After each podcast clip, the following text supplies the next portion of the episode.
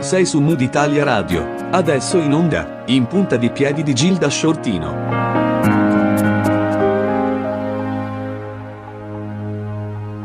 Buongiorno a tutti, siamo a Mood Italia Radio in punta di piedi con i nostri eh, appuntamenti settimanali che, che parlano dei bei progetti di questa città attraverso i protagonisti, chi li pensa, chi li mette in atto, chi li crea, chi li diciamo regala alla fruizione pubblica. Oggi eh, ho due ospiti eccezionali, nel senso che hanno ognuno un, un, uno spaccato, rappresentano uno spaccato della nostra città. Rosario Perricone, direttore del Museo Pasqualino eh, di, di Palermo, e Alessia eh, Franco, eh, sicura della eh, comunicazione, l'addetto stampa del, del museo, però è anche una giornalista, quindi una collega.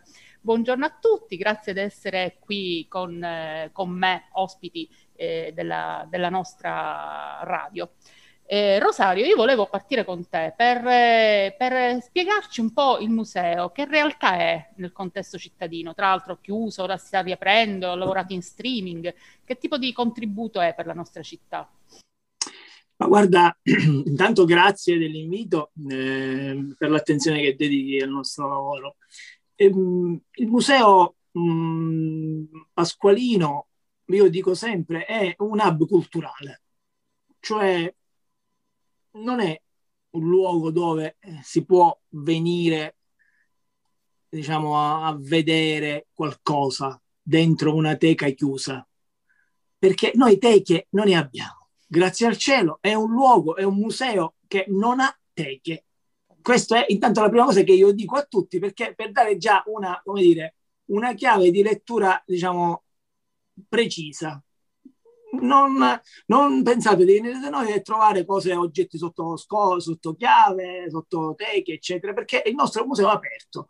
Un museo aperto nel senso che eh, ha, è aperto alle eh, diciamo, contaminazioni da sempre eh, che provengono da tutto il mondo. Chiaramente custodisce una collezione che, eh, che parte dai pupi siciliani, perché è la collezione più antica, quella raccolta da Antonio Pasqualino e Gianni Vibach nel millenovecentosessantacinque.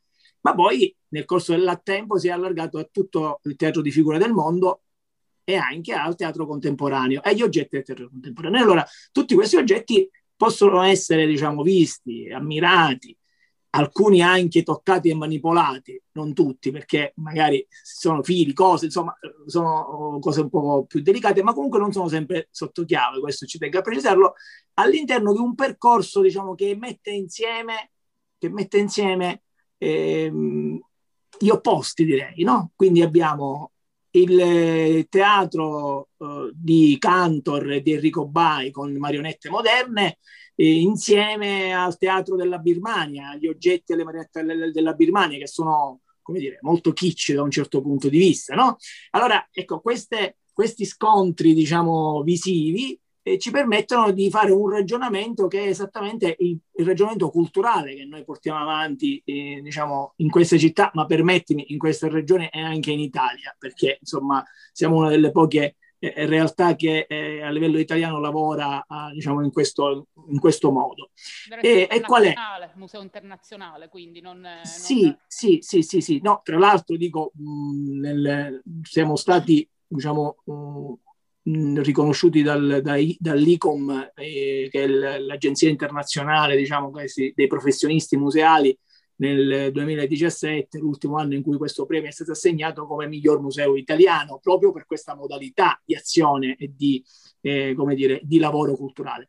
Noi portiamo, cerchiamo di portare questa, eh, questa idea di fare cultura, quindi fare cultura dove tutto viene messo insieme e cerca di essere, diciamo, ragionato e sviluppato attraverso diverse attività che non, è, che non sono appunto solo la visita al museo o il museo delle marionette eh, aperto al pubblico, cosa che, come tu dicevi, eh, fortunatamente è di nuovo accaduta dopo un anno quasi, quindi anche se chiaramente ci sono pochissime persone per adesso, però il museo è riaperto nei limiti, diciamo, fino a quando resteremo in zona gialla, speriamo per molto, e, e, e oltre quindi Venendo al museo ci sono anche tutte le attività che noi facciamo, che abbiamo anche iniziato a fare in questo ultimo anno in, in streaming, perché abbiamo iniziato a fare tutta una serie di attività in streaming proprio per continuare questo rapporto. E le linee, diciamo, di chiave, di, diciamo, di la, la visione su questo argomento e la proiezione poi nella città e nella regione sono semplici. Tenere insieme la ricerca, lo studio e soprattutto la promozione della cultura siciliana. Noi questo lo facciamo attraverso, in prima istanza, eh, il, il lavoro del museo, quindi l'apertura al pubblico del museo, della biblioteca che c'è all'interno di questo museo, perché noi abbiamo una biblioteca che è una biblioteca, la biblioteca Giuseppe Leggio, che custodisce più di ventimila volumi e che ha, diciamo, che ha intanto è sul polo bibliotecario nazionale, fa un lavoro, diciamo, di catalogazione dei libri e, ma, in maniera seria e professionale, ed è aperta al pubblico anche questa. In più a questo abbiamo, aggiungiamo tutta la nostra attività, diciamo, eh, di eh, seminari, convegni, incontri e presentazioni online del, delle attività eh, come dire, editoriali che il museo anche fa, perché abbiamo anche una, eh, una all'interno una casa editrice, diciamo, che si chiama Edizioni Museo Pasqualino, che poi, di cui poi magari parleremo meglio dopo, e a tutto questo associato anche a tutta l'attività di, di teatrale, quindi spettacolare, che tiene, che tiene insieme questo luogo che io che a me anche piace definire come il muse, un museo della performance, perché noi costru, custodiamo oggetti, ma non solo li custodiamo, li facciamo anche vivere, e non una volta ogni tanto, quando organizziamo, per dire, una volta l'anno il Festival di Morgana, ma come anche nel caso di questa uh, Sicilian Puppet Series che abbiamo, diciamo, inaugurato a febbraio, mettiamo in scena, facciamo mettere in scena le compagnie di Opera dei Pupi siciliana, tutta una serie di spettacoli che servono a, a fare che cosa?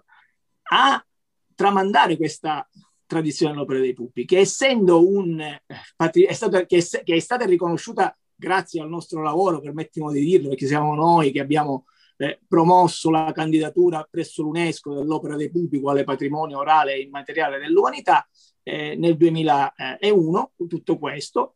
Ehm, questo, questo patrimonio immateriale dell'Opera dei Pupi che cosa consiste? Consiste nel fatto che si devono Per essere trasmesso, trasmesso questo sapere si deve mettere in atto, si deve praticare, essendo che non si può apprendere dai libri, no? È immateriale proprio per questo. E allora il nostro scopo, il nostro compito è quello di far sì che queste compagnie di Opera dei Pupi continuino a mettere in scena gli spettacoli. E soprattutto in questo ultimo anno, e, e all'interno di questa Sicilian Puppet Series, che mh, ricordo eh, fa esibire tutte le compagnie Eh, siciliane, che sono dieci, che hanno aderito a questa nostra rete, eh, che è una rete eh, di opera de, dell'Opera dei Pupi siciliana, riconosciuta dal Ministero dei Beni Culturali, e che ha, diciamo, che ha lavorato intensamente e, diciamo, in maniera comunitaria.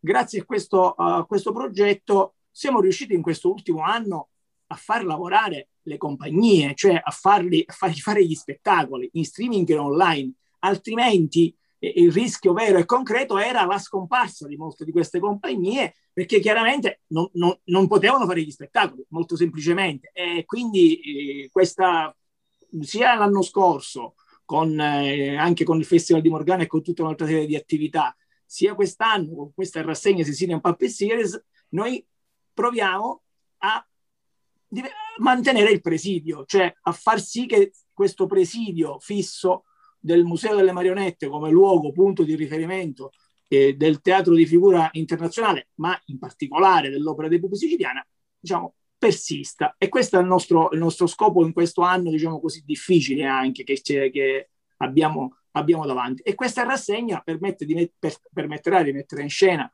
ottanta spettacoli alle compagnie, che non sono pochi, credetemi, e, e soprattutto permetterà alle compagnie di esercitarsi nella, come dire, messa in scena dello spettacolo, e quindi anche nella trasmissione di questo sapere ai loro figli, apprendisti, e, eccetera, eccetera. E, e, e quindi e al pubblico, ovviamente, di vedere gli spettacoli, cosa che, diciamo, non è proprio, avviene tutti i giorni ormai, visto la chiusura dei teatri, e devo dire che sta avendo un buon, un, devo dire, un, sono molto soddisfatto anche dei risultati che abbiamo dal punto di vista delle visualizzazioni, degli spettacoli, eccetera, insomma.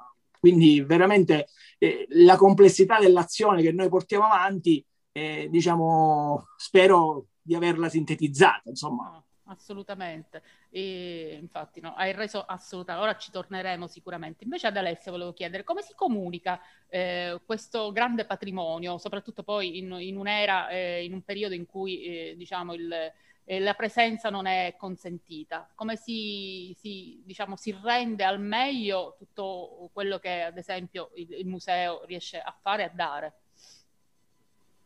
Ma intanto anch'io mi, mi unisco, grazie per averci invitato a, eh, a, questa, a questa trasmissione, per dare spazio alle attività eh, culturali del Museo Pasqualino.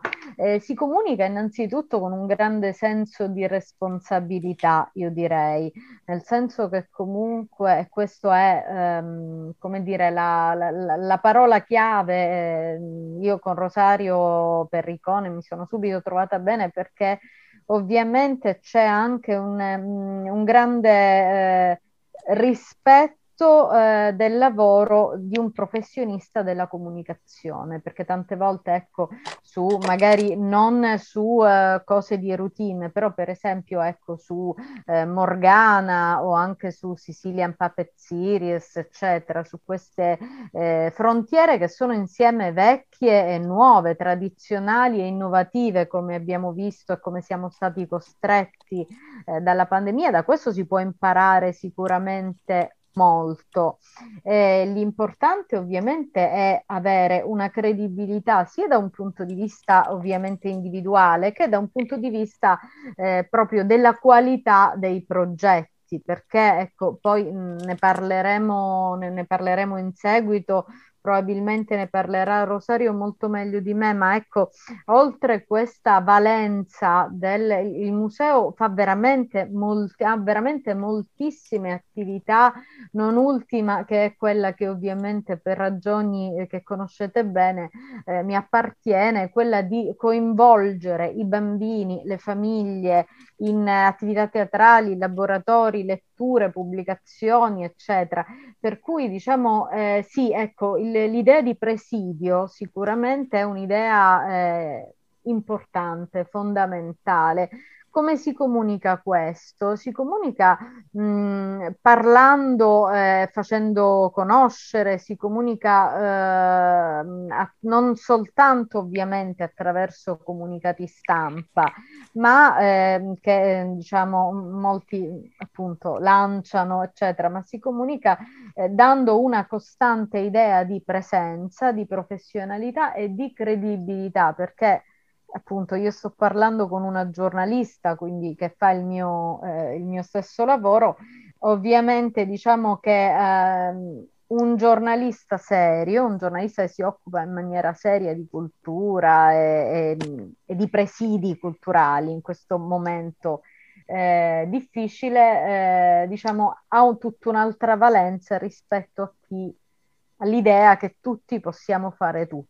Ecco, il museo è una realtà eh, davvero complessa, meravigliosa, sembra davvero, io chi, invito ovviamente con il contingentamento e tutto, e quando sarà possibile di presenza, con le attività di presenza, eh, entrare in questo mondo che è veramente un mondo magico, eh, sembra davvero di essere in un altro, ecco, comunicare questo è già Un, un grandissimo, una grandissima, un grandissimo onore, una grandissima festa. Grazie Alessia, no ma infatti la magia la, la rendete perfettamente. Poi diciamo basta anche solo visitare il sito, ad esempio, che ci si rende conto di, di cosa stiamo parlando.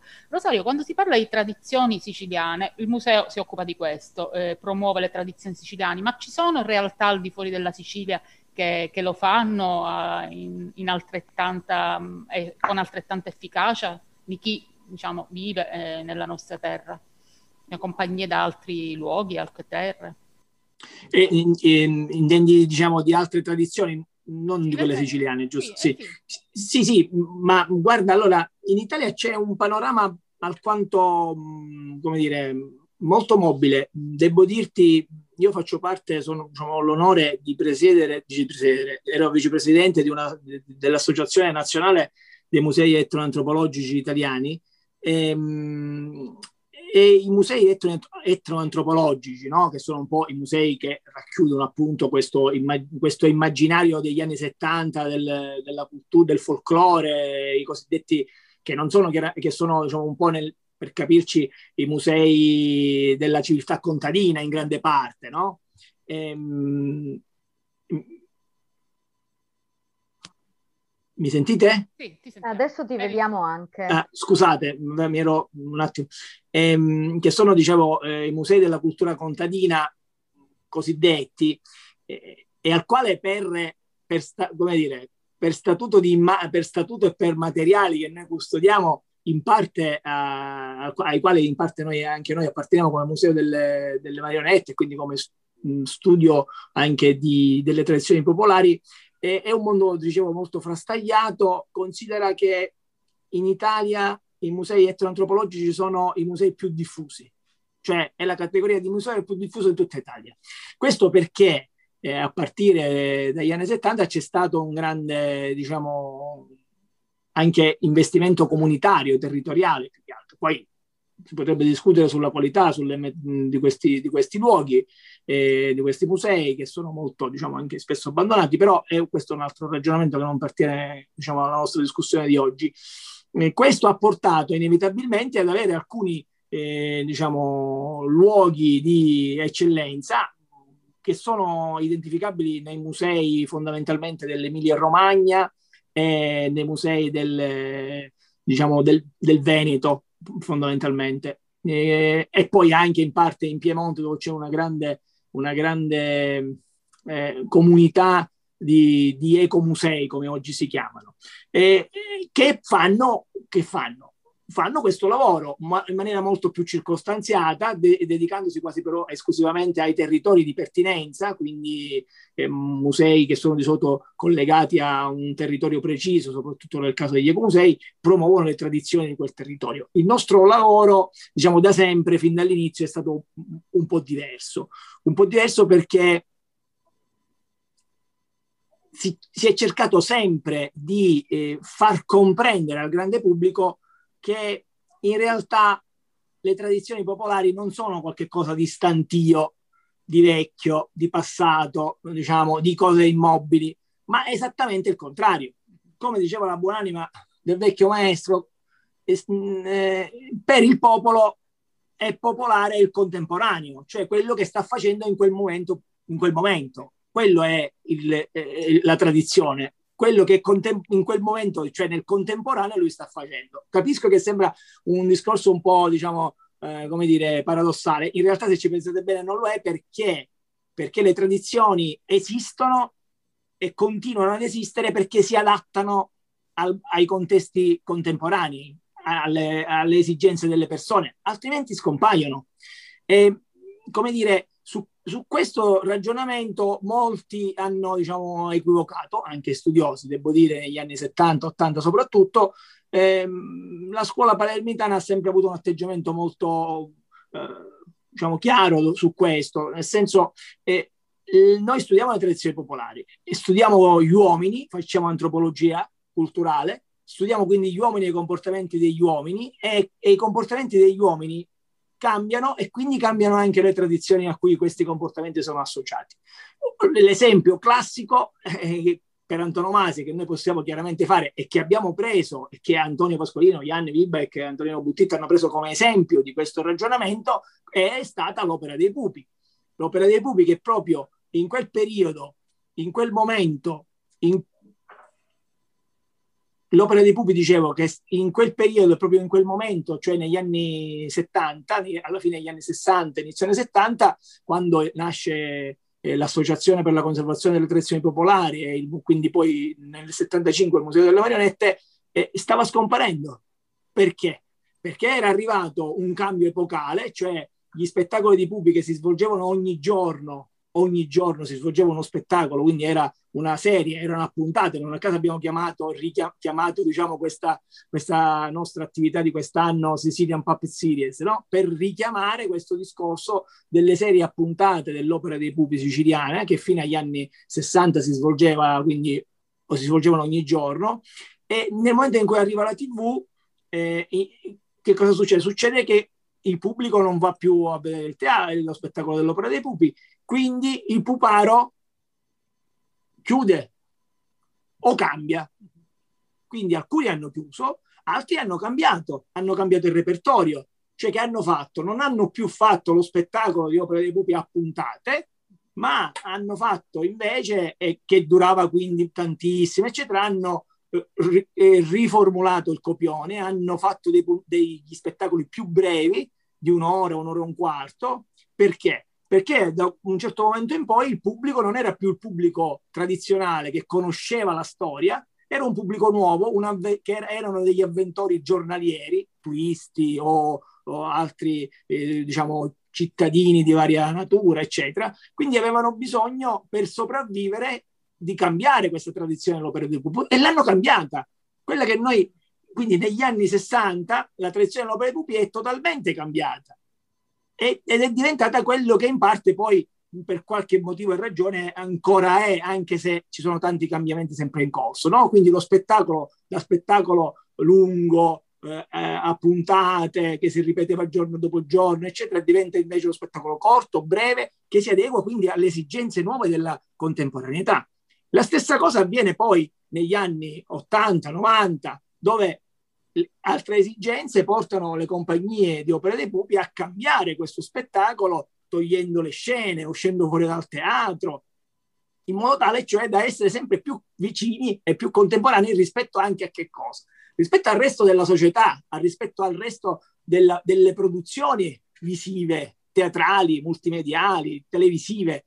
Non si può studiare un fenomeno come le tradizioni popolari senza considerare, diciamo, il contesto all'interno del quale si sviluppa, si evolve e, e, e quindi agisce. Ecco, questo è il nostro, il nostro metodo di lavoro, e come vedete, applicandolo semplicemente allo spettacolo dell'Opera dei Pupi, avete immediatamente, io ho provato a dimostrarvi che immediata, immediatamente come questa varianza, questa variazione della tradizione è fondamentale per la propria esistenza. Chiaramente variazione non vuol dire stravolgimento, perché per tu a eh, compagnia, puparo, poter fare uno spettacolo, devi saperlo muovere questo pupo, devi, come dicono i pupari, devi saperlo parlare, cioè, no? Ci sono delle strutture basilari in, fondamentali che non si possono, che non si devono e non si possono cambiare. Poi le articolazioni le, e le variazioni sul tema sono motivo di sopravvivenza e soprattutto di, io direi, di rinnovamento e quindi di ringiovanimento delle tradizioni popolari. Mi sembra di capire comunque, se, correggimi se sbaglio, comunque la, la madre delle tradizioni popolari è, diciamo, è, sono i pupi praticamente, è, diciamo, il, sono i pupi siciliani o no? Cioè, se... ah, guardi, gu- guarda, da questo punto di vista eh, io ricordo sempre a tutti che il, ehm, l'Opera dei Pupi non nasce nell'Ottocento con Carlo Magno, pur mettendo, come dire, no, in scena la vita, eh, le, come dire, le, le gesta dei paladini di Francia. Non nasce nell'Ottocento con Carlo Magno, ma nasce nel milleottocento, quindi mille anni dopo, diciamo, le storie che racconta. Dico, faccio questa battuta perché molto spesso, eh, eh, come dire, si, eh, come dire, si si confrontano, si, si ritiene che i temi che vengono, diciamo, appunto trattati, no? L'argomento eh, determini la storicità del fenomeno. Non è così, insomma, lo sappiamo, lo avviene per l'Opera dei Pupi, ma avviene per tantissime altre cose. L'Opera dei Pupi sicuramente, nel suo costituirsi, diciamo, appunto tra la fine del Settecento e l'inizio del, tra la fine del millesettecento e la fine del, e l'inizio del milleottocento, eh, prende in carico Uh, secoli di tradizione orale, eh, prende in carico, come dire, eh, tutta una serie di eh, modalità narrative diffuse in quel, in quel peri- preciso periodo storico. Ricordo che siamo, diciamo, vicino a cavallo della rivoluzione eh, francese, cioè sono, è un momento molto uh, interessante da questo, da questo punto di vista, punto di vista storico. Ne, se ne fa carico E, e riadatta poi i temi dell'Opera dei Pupi ovviamente al sentimento eh, eh, diremmo eh, mediterraneo e siciliano in qualche modo. Ricordo anche che l'Opera dei Pupi non era diffusa solo in Sicilia. Oh, si chiama Opera dei Pupi siciliani, ma io ricordo, ricordo a tutti, per correttezza di informazione, che l'Opera dei Pupi, cioè quindi le mar- il teatro delle marionette, perché i pupi sono delle marionette modificate rispetto, diciamo, al resto delle marionette, il teatro de- delle marionette nel sud Italia era molto diffuso. D'altronde il teatro dei pupi, quindi di queste marionette che hanno un ferro che permette quindi di combattere, di un altro ferro sulla testa che invece eh, permette di essere mosso in maniera, diciamo, più eh, strutturata, eh, già sono presenti a Napoli, a Roma, in Puglia, cioè quindi c'è una grande diffusione di questa modalità di teatro. Molto probabilmente arriva a noi eh, proprio in quel periodo da, da Napoli, e, mh, quindi come dire, la, le prime geniture in questi, nei contesti, nei fatti culturali sono impossibili da determinare, e direi che non è neanche utile, ecco. Però sicuramente ha avuto un'influenza importante. In particolare l'Opera dei Pupi, grazie, eh, è diventata, come dire, il pupo siciliano, è diventato anche una icona della Sicilia, grazie al grande lavoro fatto da Giuseppe Pitrè, che è, penso non c'è bisogno di dire chi fosse Giuseppe Pitrè, però brevemente vi dico, Giuseppe Pitrè è, è diciamo, il più importante è, è, diciamo, folclorista è, italiano, anzi europeo, mi permetto di dire, della metà dell'Ottocento, perché è uno che ha costruito un, una biblioteca sulle tradizioni popolari siciliane, ma anche una grande rivista che era l'Archivio per lo Studio delle Tradizioni Popolari Siciliane, che era che è stata la seconda rivista in tutta Europa su questi argomenti. In questa rivista hanno scritto centinaia e centinaia di studiosi in quaranta lingue diverse, cioè per capire il personaggio. Giuseppe Pitrè ha portato un pupo siciliano e un carretto siciliano eh, per la prima volta eh, negli anni settanta dell'Ottocento a Milano, a una grande fiera, eh, diciamo un po' una, una sorta di expo, ecco, eh, ante litteram, eh, ne, no ante litteram, cioè nel senso un, un piccolo expo italiano, ecco. E da quel momento in poi il pupo siciliano e il carretto siciliano sono diventati in qualche modo, permettimi di dirlo, insieme alla coppola, gli emblemi, no, della Sicilia, ecco. E quindi mh, tutto, tutto questo chiaramente poi ha portato ad avere anche un'attenzione importante verso l'Opera dei Pupi, perché questo, questo lavoro di, di Giuseppe Pitrè è stato poi apprezzato chiaramente per, anche per lo spessore del personaggio, che è diventato senatore del Regno. Eh, ha insegnato la prima cattedra universitaria di demopsicologia, come allora si chiamava, all'Università di Palermo, la prima in tutta Italia su, su questi argomenti. Insomma, quindi questo ha avuto anche, secondo me, una importante, è stato molto importante per eh, far riconoscere il pupo siciliano e il carretto siciliano come eh, emblemi un po' del, dello spirito della Sicilia, ecco. No, infatti, importantissimo. E tutto questo, dico, diventa anche azione divulgativa ed educativa. Eh, Alessia, con i bambini, con le scuole, che, che tipo di lavoro fate?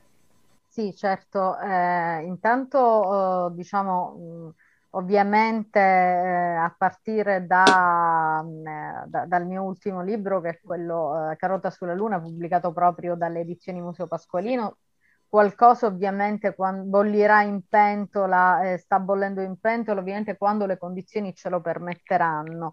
Però ecco, eh, diciamo che il, il museo, da un punto di vista proprio del, come dicevo prima, dell'attenzione alla narrazione, dell'attenzione al, eh, al, al teatro, eh, a me non piace in realtà chiamare né libri per bambini né teatro per bambini, perché diciamo attraverso eh, i miei studi, ecco, pensate per esempio eh, ai fratelli Grimm, che erano persone serissime e che eh, si, si, si presero carico appunto di eh, raccogliere le tradizioni, ma anche lo stesso eh, per esempio Andersen, che aveva un doppio cotè sia da sognatore, da uomo che viaggiava per questi boschi e, Eh, sia però diciamo eh, che riuscì a mettere mh, de- delle organicità, delle, a inserire anche un linguaggio parlato, eh, tanto che fece in qualche modo scandalo nelle fiabe. Ecco, io a- attraverso questi due esempi, non ne, non ne porto di più, eh, non direi teatro per bambini, né direi, cioè l'idea di teatro per bambini e di teatro per adulti, insomma, eh, mi richiama a due... Sminuirlo, sminuirlo rispetto eh, al... Sì, sì, mi richiama, ecco, io, sai, ne, nella mia esperienza tanto di divulgatrice quanto di persona che ha organizzato e organizza laboratori, eccetera, posso dire con assoluta certezza che i bambini si accorgono immediatamente, certo, sì. Se tu fai il piacione, se tu eh, cerchi una captatio benevolenzie assolutamente sterile, ecco, questo è quello che noi eh, non, cioè, cerchiamo di non fare, nel senso che comunque eh, i, eh, gli appuntamenti che speriamo di riprendere presto eh, erano soprattutto tutto dedicati a, eh, sono dedicati gli appuntamenti pensati dal museo proprio a tutta una fascia di, eh, di, di persone, ecco, ricordo per esempio eh, l'organizzazione di laboratori anche per bambini di età inferiore ai quattro anni, in modo che potesse essere, eh, potessero, diciamo, accedere con più facilità eh, e partecipare. Perché ehm, Rosario poco fa parlava appunto di tradizioni, di prassi che si perdono. In realtà eh, qual è la prassi che, eh, che, che rischia davvero di perdersi? Eh, il fatto che comunque se noi neghiamo eh, l'accesso, oppure non pensiamo degli spazi di accesso Eh, della cultura teatrale, della cultura eh, de, del teatro di figura, eccetera, per i bambini e per i loro accompagnatori, noi rischiamo di perdere due cose: un momento di aggregazione per le famiglie eh, e anche un momento di ehm, un momento in cui il bambino lascia il tablet, eh, il, il telefonino, eccetera, per avere un contatto con una realtà materiale. Io mh, ovviamente non voglio demonizzare nessun tipo di presidio, eh, assolutamente, noi non saremmo qui, eh, non, avremmo, non, non staremmo parlando se non, eh, se non ci fossero i presidi tecnologici che ci hanno in qualche modo anche salvato in questa pandemia. Però ecco, il contatto con le tradizioni, ma anche con la sperimentazione, con la sperimentazione dei narratori che di volta in volta sono stati ospiti al museo. Eh, ecco, questo è importante per non dimenticare, per i bambini soprattutto è importante avere, secondo me, un appiglio con la narrazione autentica, narrazione autentica che non passa, o non solo, attraverso un tablet. Eh, esattamente. Hai introdotto, quando abbiamo cominciato, eh, hai cominciato a parlare, Carota sulla Luna, e tra l'altro, dico, eh, diciamo, Astolfo, diciamo, questa bimba dai capelli rossi, forse autobiografica, perché no. Diciamo, che Alessia ha i capelli rossi, diciamo, mm. Comunque, no, eh, è una bimba che approda sulla Luna in soccorso delle marionette del, del museo, quindi cosa, cosa succede? Chi è Carota? Eh, allora, innanzitutto eh, io devo dire che la, l'input, mm-hmm. mh, diciamo, alla, a questa scrittura di, di una fiaba per cui mi è stata lasciata assolutamente carta bianca è proprio, eh, diciamo, viene proprio da Rosario Perricone. Ah, colpevole per cui, lui. È, il colpevole è lui, quindi diciamo se ne assuma tutte le responsabilità del caso. Eh, per adesso la casa editrice, il museo, quindi, e quindi diciamo, esatto, già se ne è assunta la responsabilità. Già se ne è assunta la responsabilità. Ah. Per cui, no, dico, da, da, dal momento stesso in cui appunto me lo ha, me lo ha chiesto. Eh, da che cosa nasce? Nasce da una serie di suggestioni, eh, perché eh, appunto io invito tutti, intanto vorrei farvi notare che tutti lo hanno identificato, come è giusto che fosse, come hanno, il luogo della narrazione, come il Museo Pasqualino, cosa che è. Eh, i vicoli di Palermo sono assolutamente quelli, pur non essendo nominati. E allora eh, questo vuol dire, è una sfida che ho in qualche modo lanciato, come mi piace lanciarne ai miei lettori, questo vuol dire che il posto ha una fortissima, eh, non è un caso che non sia nominato, vuol dire che ha una fortissima connotazione all'interno della città e non solo.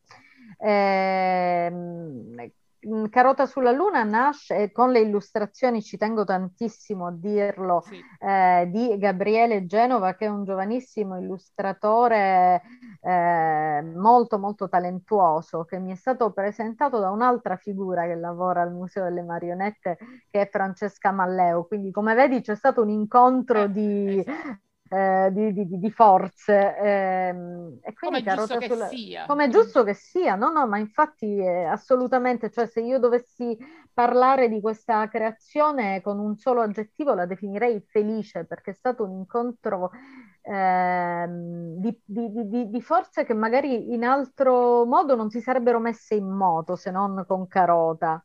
eh, Carota è, appunto è una bambina che ehm, prende le mosse da Astolfo, dall'Astolfo sulla Luna, eh, e eh, diciamo le suggestioni che io ho ricavato sono state tutte prese dalla, eh, dalla, da quella sala che non è la sala teatro, diciamo dalla sala multimediale dove vengono anche qualche volta delle presentazioni, in cui tu hai questa eh, pletora di... Eh, di paladini, eh, di pupi, di ippogrifi, di sirene, eccetera, eh, a, a due code che mi affascinano moltissimo, delle quali è stato oggetto di restauro, per cui abbiamo fatto una eh, campagna di comunicazione apposita, e che poi è diventata Sirena la sere- eh, Serena la Sirena. Eh, E quindi tu hai l'impressione proprio di essere, ecco perché dicevo io vi invito, quando sarà possibile, a camminare tra i pupi eh, e vedere come è veramente, si ha la sensazione di essere osservati dalla storia. Si potrebbe stare lì seduti e aspettare che questi pupi raccontassero delle storie, perché anche stando fermi non fanno altro. Eh, in, questo, in questo lavoro però ecco, eh, mi sono divertita a scardinare ecco, Astolfo nel, eh, nel, nel, nel racconto di Ariosto ovviamente va in soccorso di Orlando per recuperarne il senno. In questo caso però eh, Caro- è Carota insieme a Ippogrifo, che a sua volta era stato il, il destriero di Astolfo, a uh, recuperare una cosa molto importante che credo che noi abbiamo perso, che è la memoria. Eh noi sì. Siamo di memoria corta e questo forse ci, ci dice molto. Assolutamente. No, ma infatti la memoria è importante, sì, l'abbiamo persa un poco, quindi dovremmo recuperarla. E i bambini forse sono proprio quelli a cui affidarla, cui, diciamo, possono custodirla e farla non crescere. Non c'è dubbio.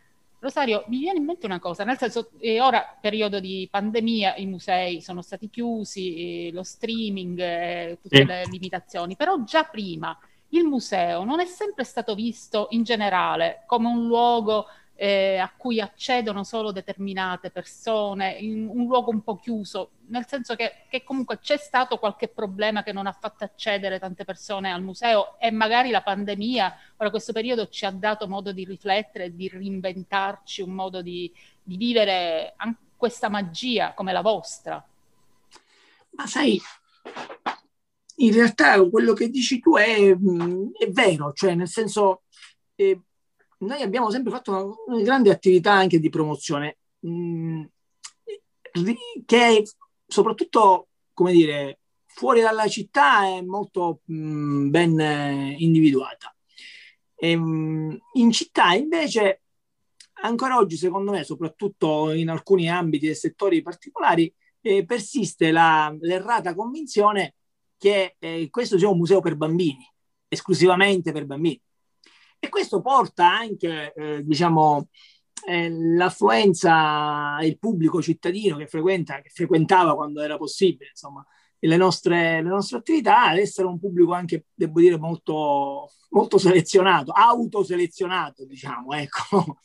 E, questo anche perché è inutile di non, diciamo, negarlo. Noi cerchiamo di fare, come dire, anche delle, delle attività, dei prodotti culturali, sia teatrali che librari, eccetera, che hanno anche, come dire, sono innovative, a volte forse troppo rispetto alla, alla, allo staff. Scusami se dico no, questo. No, no, sì, assolutamente. Perché ti faccio un esempio molto, molto semplice. Eh, ben cinque anni fa, quindi prima che ci fosse tutto questo, cinque, sei, addirittura sei anni fa, ehm, noi abbiamo avvi- a, a, sviluppato insieme a un gruppo di, di ingegneri una uh, applicazione in realtà aumentata, quando diciamo la realtà aumentata neanche si sapeva cosa fosse, diciamo, ecco, ora tutti ne parlano come se fosse. E eh, che cosa abbiamo fatto? Abbiamo preso un pupo siciliano, quello più antico del museo, e lo abbiamo ehm, trasportato, diciamo, appunto in digitale, e, e la, le persone con, con il telefonino, scaricando un'applicazione dall'Apple Store, potevano eh, muovere questo pupo, vederlo da vicino, perché essendo che era il pupo più antico che noi avevamo, non si poteva toccare chiaramente, no? In questo modo cercavamo di risolvere il problema, eh, questo tipo di ragionamento. E questa è un'applicazione che ancora ovviamente al museo, chi viene al museo può utilizzare, perché non abbiamo tra le nostre attività. Eh, E dico questo perché? Perché devo dire che questo, è, è, è, come dire, questa, una, questa visione verso qualcosa che non c'è e che in qualche modo può esserci è sempre stata, diciamo, la, la chiave di lettura eh, e soprattutto la chiave eh, sulla quale è incentrata l'attività del museo.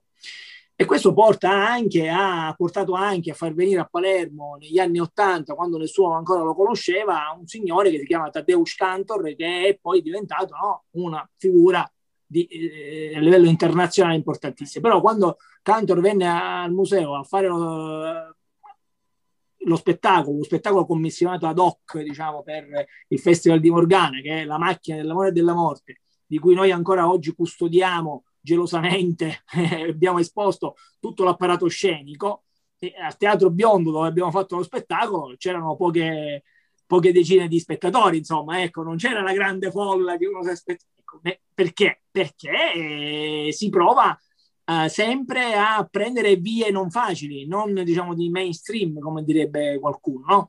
Questo da un lato è un bene, dall'altro no, eh, però io ritengo che, sai, in questi ultimi anni abbiamo fatto una grande azione di eh, diciamo, apertura, eh, soprattutto attraverso un, una cosa banale: far entrare le persone gratis agli spettacoli del Festival di Morgana.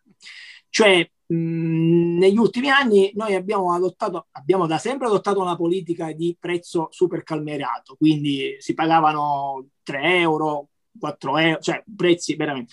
Poi negli ultimi anni soprattutto, Eh, quindi parlo agli ultimi tre anni, tre, quattro anni, eh, abbiamo deciso di fare entrare, di fare gli spettacoli gratuiti de, per il Festival di Morgana.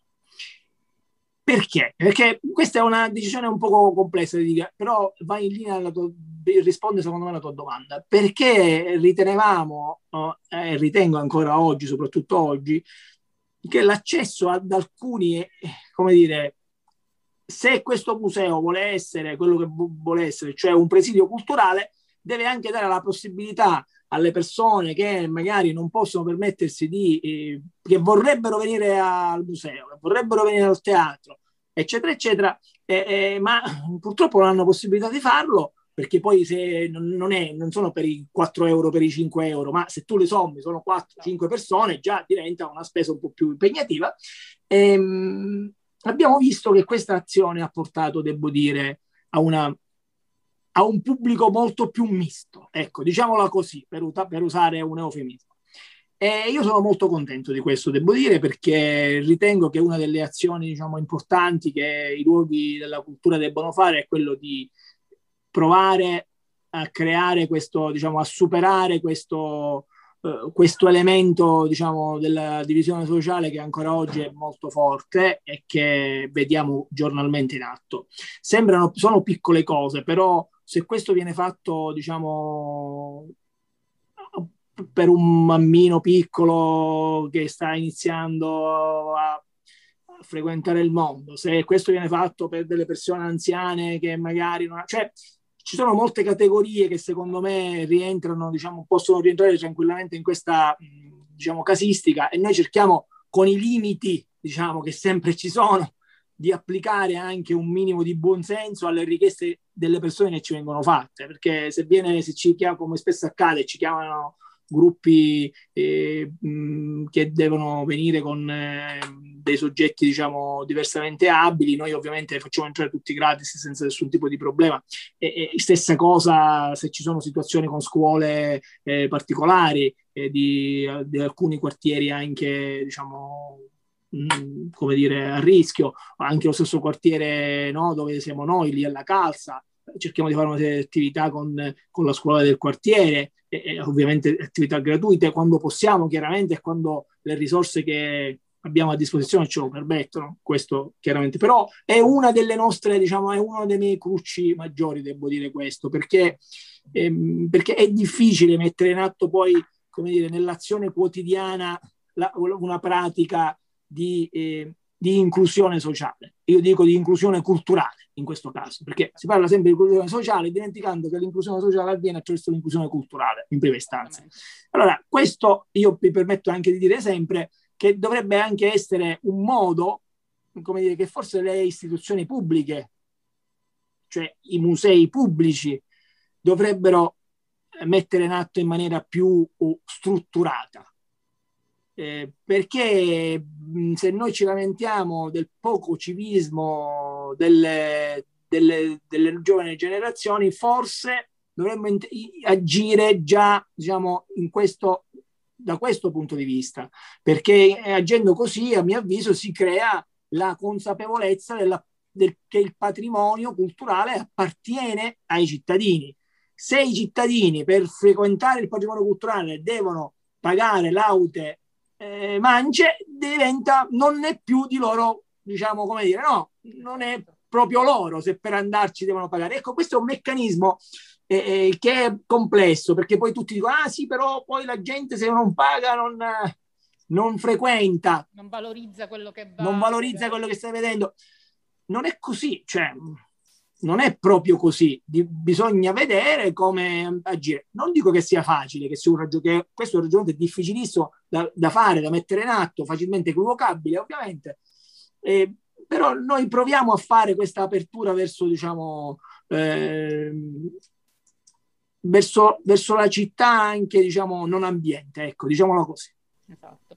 Eh, andiamo verso la conclusione. Eh, Alessia, museo, quindi Pasqualino, Antonio Pasqualino, un luogo veramente ricco di charme, di storia e di storie. Si trova, lo contestualizziamo per chi, quei pochi che non sanno dov'è esattamente. Sì, si trova in un posto meraviglioso che è appunto la piazza Antonio Pasqualino, a due passi da Piazza Marina, a due passi dall'Hotel de France, eh, e quindi, diciamo, siamo proprio in una zona eh, davvero splendida, Palermo, nel quartiere, Palermo. nel quartiere appunto della Calza, per cui diciamo che davvero eh, percorrendo poi, eh, dando le, anche uscendo o entrando al museo, si fa già un viaggio, diciamo, per raggiungerlo e per uscirne. Quindi un luogo poi eh, in cui è stato anche rivitalizzato l'artigianato, ehm, pieno di ovviamente opere d'arte, per cui ecco, io direi eh, che è davvero un, un regalo che sembra davvero di entrare in un'altra dimensione, ma ancora prima di entrarci. Per cui ecco, io faccio mia la... l'affermazione di, di, di Rosario uh, Perricone, che dice giustamente, diciamo, non è assolutamente eh, un, un luogo soltanto per bambini, ma ripeto, basta, basta entrarci per vedere, per vedere la quantità di cose, per, proprio per esplorarlo. Basterebbe, al di là delle visite, eccetera, basterebbe non fare niente se non percorrerlo e rimanere incantati, anche non avendo alcuna chiave di lettura. Favoloso. Eh, anche, diciamo, c'è solo da aspettare, avere, diciamo, sperare che al più presto si riapra tutto. Sì, questo. Eh, eh, sì. Rosario, eh, beh, noi... No, no, di...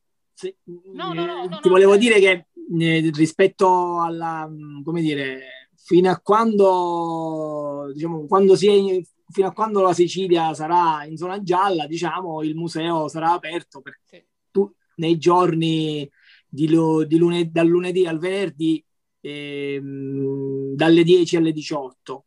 E, e, so, e poi volevo segnalarvi, segnalarti che appunto noi in tutti i fine settimana tra, trasmettiamo, perché poi alla fine non l'ho detto, trasmettiamo in streaming questi mh, gli spettacoli di opera di, dei pupi di cui parlavamo all'inizio, questa della, diciamo, della serie con, eh, con le compagnie di opera dei pupi. E, mh, quindi sui nostri canali social, eh, tutti venerdì, sabato, sabato e domenica, si può oh, tranquillamente, si può tranquillamente tutti i venerdì, sabato e domenica, si può tranquillamente, diciamo, visiona- vedere, ammirare, apprezzare eh, l'opera dei pupi in streaming. E devo dire con anche un... Um, mi vedete, mi sentite? Io non vedo più nulla. Ti, ti sentiamo, ma no... Ok, adesso... Eh, ecco, purtroppo... Cioè, ecco, e dico... Uh, no, beh, basta, insomma, avevo finito. Volevo segnalare no, però... questa cosa dello streaming... dire che eravamo, che eravamo appunto aperti, aperti eh, appunto tutti i giorni, dal ventisette febbraio forse, se non si cambia appunto fascia, anche nei fine settimana, speriamo bene. Siamo qui, diciamo, continuiamo a lavorare eh, sempre comunque. Alessia, io volevo dire, no, sì, stavo dicendo che comunque quello, Rosario, che hai detto tu, ovviamente, diciamo, Gilda lo sa benissimo perché rientra eh, tra le persone stalkerizzate dal, dal tuo detto quindi... Io lo ripeto. Un dolce talk, lo stalkeraggio. Assolutamente, no, no, questo sì. No, ma infatti Bene. È piacevole seguire le cose che fate, anche perché sono cose che, che arricchiscono non solo chi eh, non ha mai fruito, eh, diciamo, di tanta bellezza, di tanta magia, ma anche chi, chi le conosce o comunque eh, è addentro in questo mondo. Quindi è sempre un'occasione per imparare, per realmente anche un respiro ampio di, di sogno che, che ci vuole oggi, ancora di più. Assolutamente. Io vi ringrazio di essere stati con me questa mattina, vi ricordo che siamo su Mood Italia Radio, a In Punta di Piedi, la puntata si può rivedere e si può risentire oltre che durante la diretta, eh, sempre su, attraverso il sito che è mood italia radio punto it, abbiamo la pagina Facebook, mettete tanti mi piace, fateli mettere in modo tale che cresciamo e continuiamo ad alimentare questo dibattito che, diciamo, oltre a essere utile a chi ci ascolta, è utile a noi e ci dà un grande respiro. Respiro, eh, ne abbiamo tanto bisogno. Grazie e grazie a te, grazie a te. Buon lavoro. Grazie, grazie anche a te. Sei su Mood Italia Radio. Hai ascoltato In Punta di Piedi di Gilda Sciortino.